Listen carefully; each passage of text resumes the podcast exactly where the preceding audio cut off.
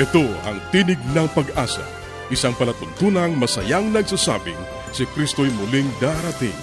Tiyak na darating at malapit nang dumating.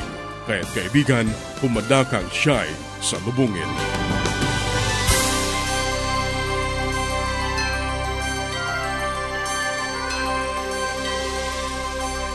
Ang programang ito ay hatid sa inyo ng Adventist World Radio. At ako ang iyong kaibigan, Ner Caranza. Muling nag-aanyaya na samahan niyo kami sa 30 minutong talakayan tungkol sa ating kalusugan, pagpapanatiling matatag at masaya ng ating tahanan at sa pagtuklas ng pag-asa na nagmumula sa salita ng Diyos. Binabati natin ang ating mga kaibigan at mga taga-subaybay sa iba't ibang dako ng mundo. Patuloy naming ipinararating sa inyo ang aming pasasalamat sa inyong walang sawang pagtangkilik sa ating palatuntunan. Marami tayong taga-subaybay na nagpapahayag na sila ay nakikinabang sa kanilang patuloy na pakikinig. Salamat sa inyo. Kayo ay nagsisilbing inspirasyon sa amin upang magpatuloy sa paglilingkod dito sa radyo. Binabati natin ang ilan sa kanila katulad ni Joey Panganiban, dyan sa Barangay Singalat, Palayan City. Yaan ay sa Nueva Ecija. Maraming salamat Joey sa iyong patuloy na pagsubaybay. Ganon din kay Armida Fernandez. Si Armida naman ay nakikinig mula diyan sa Palawan. Mula naman sa Mindanao, si Dexter Caneda sa San Rafael Village diyan sa Davao City. At si Dindo Asilom na nakikinig mula diyan sa Maglambing, Tagbina, Surigao del Sur. Ang ating mga kababayang ito, bagamat malayo, ay patuloy na nakikinig at sumusubaybay sa ating palatuntunan. Salamat at naway patuloy kayong makinabang sa ating mga paglilingkod sa ating palatuntunang ito sa Tinig ng Pag-asa. Sa iyon na hindi pa nakatatanggap ng mga aralin sa Biblia at mga aklat na aming ipinamimigay, patuloy ka naming inaanyayahan na makipag-ugnayan sa amin. Sumulat ka at ipadala ang iyong kompletong pangalan at address upang maipadala namin sa iyo ang mga aralin sa Biblia at ang mga aklat na aming ipinamimigay. Ang ating address, Tinig ng Pag-asa, P.O. Box 401, Manila, Philippines.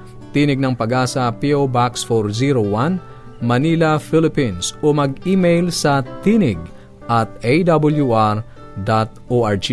Tinig at awr.org.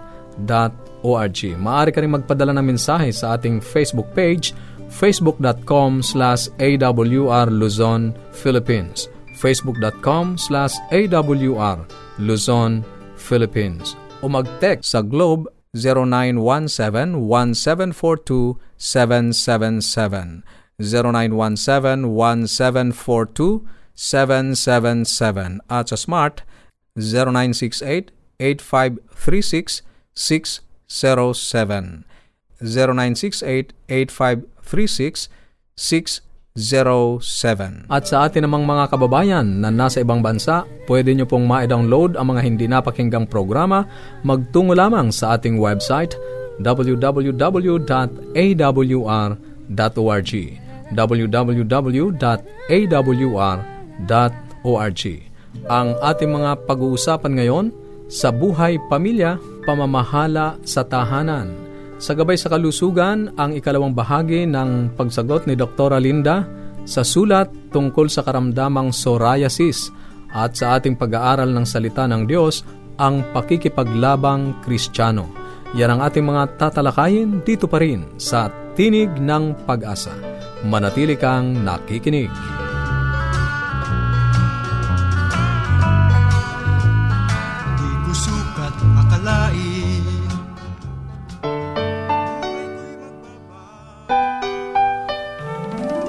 Tayong mga Pinoy, mataas ang pagpapahalaga sa pamilya.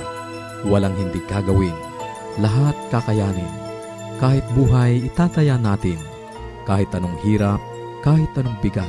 Wala yan, basta't para sa pamilya. Magandang araw po, Brother June Manaag po muli. Gumagawa ng mga bagay na ito sa ikabubuti nating lahat.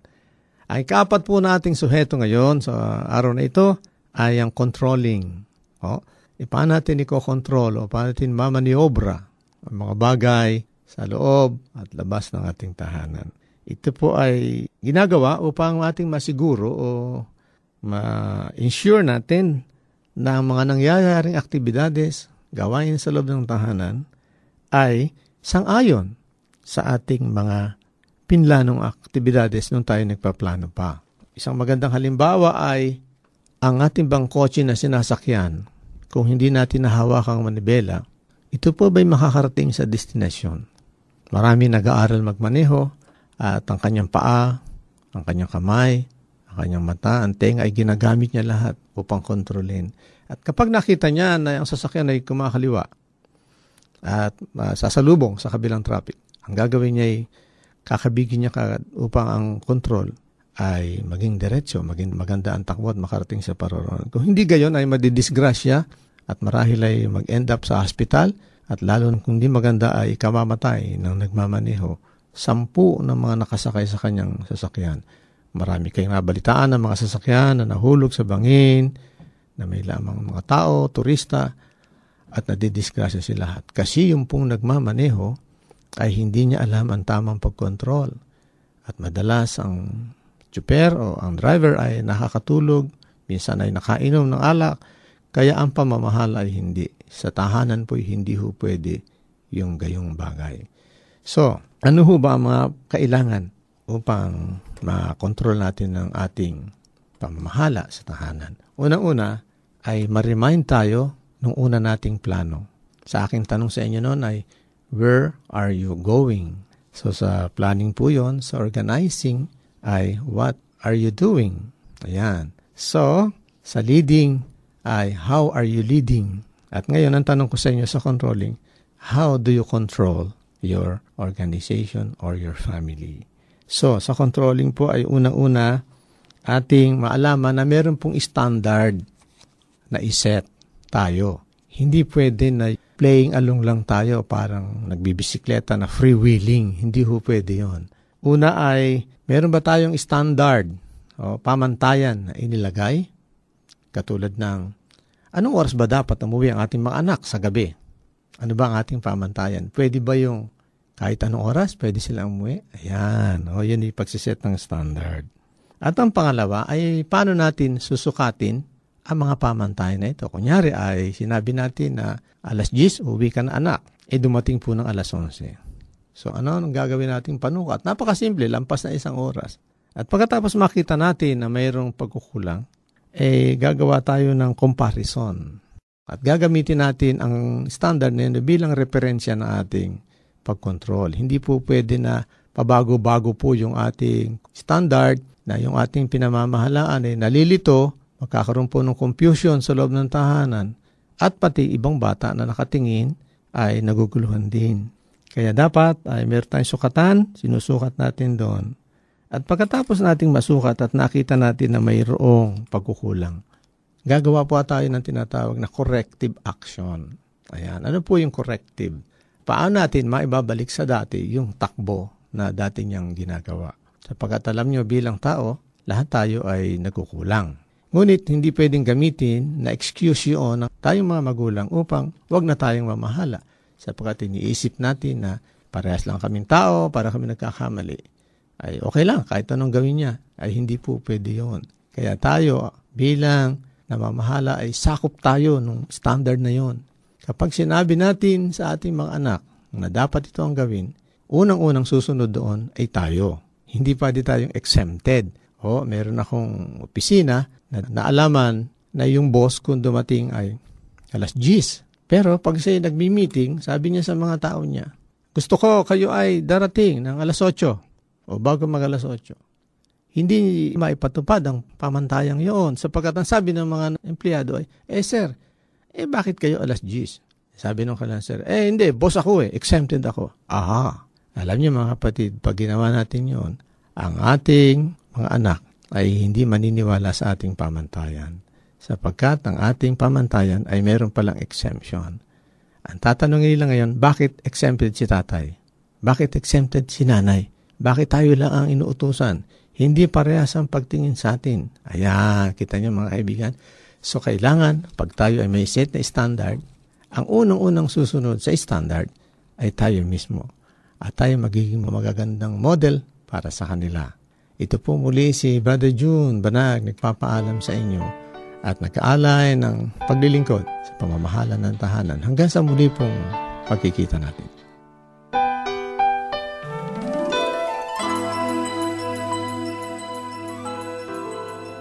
Yes, Dad and Mom are coming. I wish my parents will come too. The best way to spend time? It's with family. Adventists care. Patuloy kang nakikinig sa Tinig ng Pag-asa. Kung mayroon ka mga katanungan o anuman ang nais mong iparating sa amin o kung nais mong magkaroon ng libreng aklat na aming ipinamimigay, sumulat ka lamang sa Tinig ng Pag-asa, PO Box 401, Manila, Philippines. Tinig ng Pag-asa, PO Box 401, Manila, Philippines. O mag-email sa tinig at awr.org. Tinig at awr.org. Maaari ka rin mag-text sa Globe 0917-1742-777. 0917-1742-777. At sa Smart 0968-8536-607. 0968-8536-607. Susunod, ang gabay sa kalusugan. Magandang araw po ang aking pagbati sa lahat ng ating mga tagapakinig. Sana po kayo ay nasa mabuting kalagayan. Sana hindi rin po kayo nagsasawa ng pakikinig dito sa ating programa. Ako po si Dr. Linda Lim Barona, ang inyong doktor sa Himpapawid. Ang ating pong pinag-uusapan ay tungkol sa isang sakit sa balat talaga pong pag ito po ay naging sakit ay syempre medyo malaking problema or nakaka-depress dahil ito po ay tuloy-tuloy, no? Although gumagaling din. So, hindi ko sinasabing walang pagaling dahil marami po naman akong nakitang pasyente na after some time ay nagsasubside. Or, ang isa naman po ay they have learned to live with the problem. Ito po ay ang sakit sa balat na tinatawag na psoriasis or psoriasis sa Tagalog, no? Ito po yung pagbabalat, no? Yung nagkakaroon po ng rashes. Actually, parang patsi-patsi ito. Tapos, parang merong kaliskis, no? At kung minsan, pag sobra po ang pagkakamot, dahil minsan may kasamang pagkakati ito, ay nakakamot ng husto at nagkakaroon ng infection. Pwede rin pong magkaroon ng parang nana, ano? At, or humuhulas, or yung parang nagtutubig kung sobra po ang pagkakakamot. Kaya po, ito ay uh, kailangan po ay iniingatan, ano? Ang psoriasis po ay yung mabilis na pagpapalit ng balat ng isang tao at hindi po ito normal. Kaya po, hindi po nila alam ang exact cause, ngunit natagpuan po na yung stressful situation, ano, yung mental stress, physical stress, o kaya yung trauma sa balat, no, yung laging nakikiskis na portion ng balat, no, kung yung sa pantalon, ano, masikip ang pantalon, o kaya yung sa siko, yan po ay, yan ang mga areas na lumalabas. Meron pong tinatawag din na psoriasis na sa scalp lamang, no, parang akala ng iba sila ay nagkakaroon lang ng maraming dandruff or balakubak. Only to find out sobrang ang daming scale, no? Parang palit ng palit yung scalp. Parang yung talagang sa balakubak pero mas malala pa sa balakubak. Pero ito po ay patsi-patsi, no? Makikitang may korte talaga bilog. Kaya po ito ay ang psoriasis. Mabuti po kung ito ay doon lamang localized. Pero meron pong iba ay sa buong katawan. Ano? At ang treatment nga po nito, kagaya po yung binasa kong problema na siya ay tinapat sa ultraviolet light uh, treatment. Ito po ay isang form ng treatment na binibigay dahil po at certain wavelength parang natutulungan yung balat na medyo mag-subside yung inflammation. Ano? Parang pag kasi po lumabas yung bagong balat, namumula ito, parang inflamed. At pwede rin po dito yung mga cream, no? yung mga mild steroid cream. Pero kailangan po kasi hindi ko po ibibigay sa inyo kung paano ang paggamit or kung ano, no? Pero sasabihin ko, like yung mga common pong steroids like betametasone o kaya yung pong hydrocortisone or triamcinolone, pwede pong i-apply yan. Ngunit mas maganda po yan na may guidance po kayo ng inyong doktor. Pwede po kayong pumunta niyan sa dermatologist sapagkat po ay ito ay kailangan sinusubaybayan dahil pag nasobra naman po kayo ng gamit nitong mga steroid na to or tuloy-tuloy po ninyong ginamit, ito po ay sosobra naman po ang nipis ng inyong balat at parang magninipis pati mga ugat ay makikita or very visible at ang isa pa minsan ito ay naa-absorb at meron din pong side effect lalo na po kung ang inyong psoriasis ay subuong katawan, mahirap po na ito ay lagyan ninyo yung buong katawan. Ano? At marami pong maituturo sa inyo ang inyong dermatologist or doktor kung paano i-avoid na huwag magkakaroon ng recurrence or ng flare-up ang inyong psoriasis. Ngayon, yung isang problema nitong lumiham sa atin, yung kuko niya ay parang ugly nails daw at uh, kumakapal at nangingitim pa. Alam nyo, ito po ay isang part ng psoriasis, psoriatic nails ang tawag dito, na yung nails din ay naaapektuhan. Kaya po ito ay nangangapal. Ngayon may mga gamot po na pwedeng ibigay ang inyong doktor dyan. Kaya lumapit lang po kayo sa kanya. Ngunit talagang ito ay kailangan matanggap natin na ito ay part ng sakit na psoriasis. Salamat po sa inyong pakikinig at hanggang dito na lamang po tayo. Paging Dr. Rodriguez, you're needed at room 321. Dr. Rodriguez, Mrs. Martinez, room 321, please. kailangan na po nating i-dialysis ang asawa ninyo. New outlook and a healthy lifestyle makes a big difference. Adventists care. Ang inyong napakinggan ay ang bahaging gabay sa kalusugan at bago tayo dumako sa pag-aaral ng Biblia, muli ka naming inaanyayahan kaibigan na makipag-ugnayan sa amin. Anuman ang nais mong iparating, maaari kang mag-email sa tinig at awr.org. Tinig at awr.org o kaya ay mag-text sa Globe 0917-1742-777.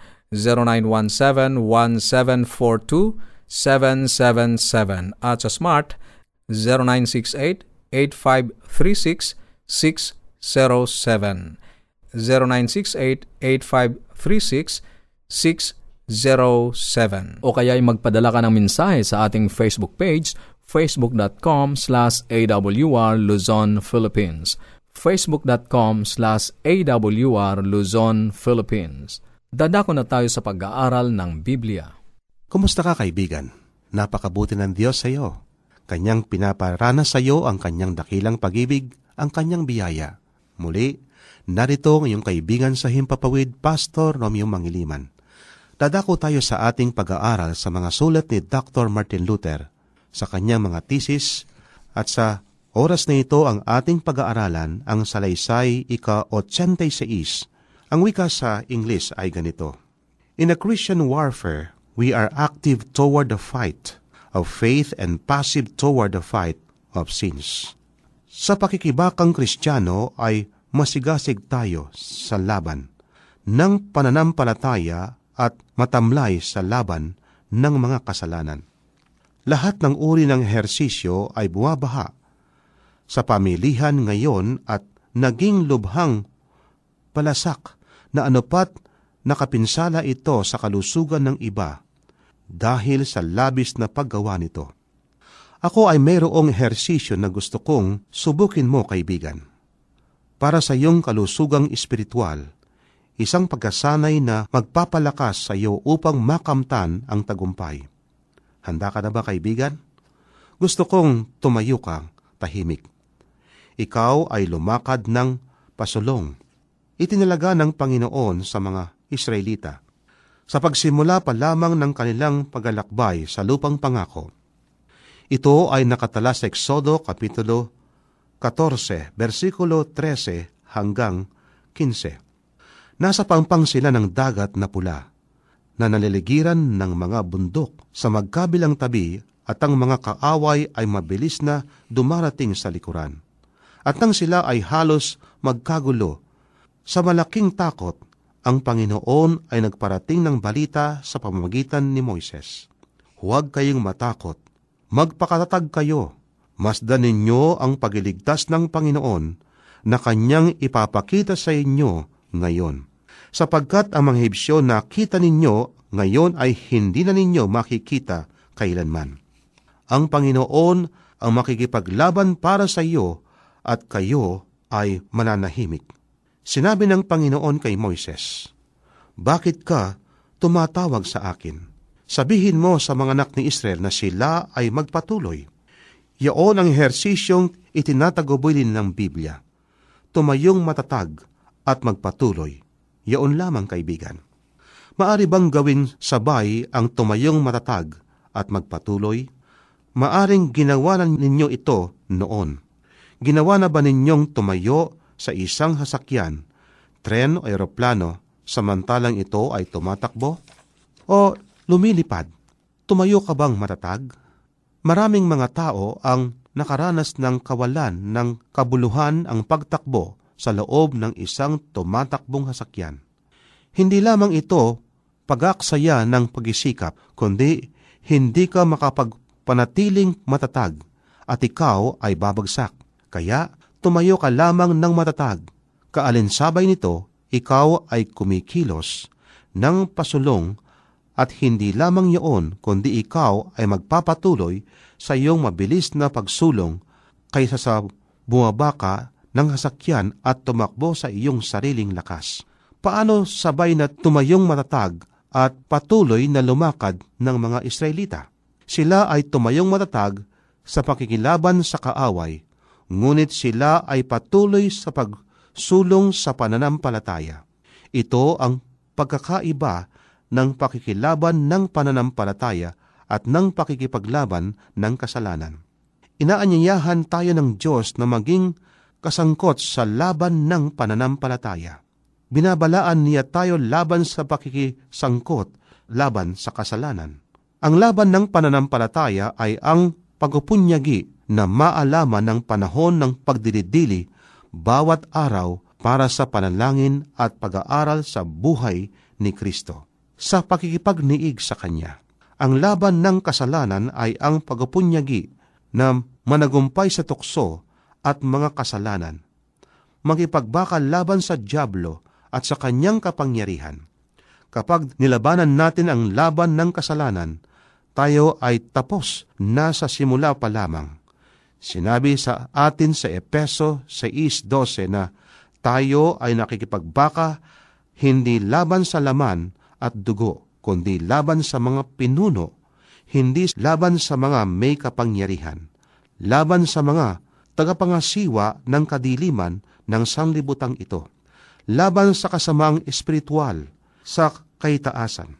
Kung ni hindi natin nilalabanan ang laman at tugo, paano tayong makikipaglaban? Paano ninyong nilalabanan ang espiritu? May isang paraan lamang, kailangan ninyo ang tulong ng isang espiritu upang makipaglaban ang inyong pakikipaglaban. At ito ang pangako ng Diyos na gagawin niya para sa atin. Hindi maililigtas ng tao ang kanyang sarili, ngunit ipinaglalaban ng anak ng Diyos ang kanyang pakipaglaban at inilalagay siya sa mataas na dako sa pamamagitan ng pagbibigay sa kanya ng kanyang mga banal na katangian. Totoong sinasabi sa atin ni Pablo na isuot ang buong kagayakang pandigma ng Diyos na tila ba pupunta tayo sa labanan. Ngunit kung susuriin ninyo ang kagayakang inilarawan sa Epeso, sa is 11 hanggang 18. Ito ay kagayakang para sa labanan na katayo. Sa totoo, iyaon ang paulit-ulit na sinasabi, isuot ninyo ang buong kagayakan pandigma ng Diyos, upang kayo ay makatayong matatag. Kung nagawa na ninyo ang lahat ay tumayong matatag, kaya tumayo ka, kaibigan, pansinin na bawat bagay ng kagayakan pandigma ng Diyos na ating isusuot ay may kinalaman sa ugnayan pananampalataya sa Diyos o ang laban ng pananampalataya. Ito ay para sa pagasanggalang, hindi para sa paglusob. Ang bawat bagay ay kumakatawan sa katotohanan, katuwiran, ebanghelyo ng kapayapaan, pananampalataya, kaligtasan, panalangin at ang salita ng Diyos. Ang taong may gayong kasangkapan ay handang tumayong matatag sa paglaban sa kaaway. Ngunit patuloy siya sa pagsulong sa relasyon ng pananampalataya at pagtitiwala sa Diyos. Huwag kang magpatuloy sa pagsulong, malibang nakatayo kang matatag, tiyak na ikaw ay babagsak. Huwag mong subuking tumayong matatag na hindi magpapatuloy sa pagsulong. Sapagkat magkakaroon ka lamang ng isang relihiyon, walang tutol na hindi magtatagal ay aasim. Tumayong matatag at magpatuloy sa pagsulong. yaon lamang kaibigan ang tayong daan tungo sa tagumpay. Kaibigan, nais ng Diyos na tayo ay magtagumpay. Kinakailangan tayong tumayong matatag sa pananampalataya sa ating Panginoon. Tayo ay sumulong na may pananampalataya. Ang Diyos ang ating kakampi. Ang sabi nga ni Apostol Pablo, kung ang Diyos ang ating kakampi, sinong laban sa atin? Kaibigan, kakampi mo ang Diyos. Walang maaring kapangyarihan na dadaig sa iyo sapagkat makapangyarihan Diyos laban sa mga kaaway. Maraming salamat sa iyong pakikinig. Sana'y nakinabang ka sa ating mga pag-aaral. Muli ka naming inaanyayahan na makipag-ugnayan sa amin sa anumang katanungang nais mong iparating, gayon din kung nagnanais kang magkaroon ng mga libreng aklat at mga aralin sa Biblia. Sumulat ka lamang sa Tinig ng Pag-asa, P.O. Box 401, Manila, Philippines. Tinig ng Pag-asa, P.O. Box 401, Manila, Philippines. Maaari ka rin mag-email sa tinig at awr.org. Tinig at awr.org o magpadala ng mensahe sa ating Facebook account facebook.com slash awr Luzon, Philippines facebook.com slash awr Luzon, Philippines. Maaari ka rin mag-text sa Globe 0917-1742-777 0917-1742-777 at sa Smart 0968-8536-607 0968-8536-607 At upang ma-download ang mga hindi napakinggang programa, magtungo lamang sa ating website www.awr.org www.awr.org Sa mga kababayan nating nasa Estados Unidos, maaari nyo na ring mapakinggan sa inyong mga cellphone ang ating programa. Idaya lamang ang 712-432-9975 712-432-9975 ito pong muli ang iyong kaibigan, Narcaranza, pansamantalang nagpapaalam. Sa Roma 15.13, pagpalain kanawa ng Diyos ng pag-asa, ng buong kagalakan at kapayapaan.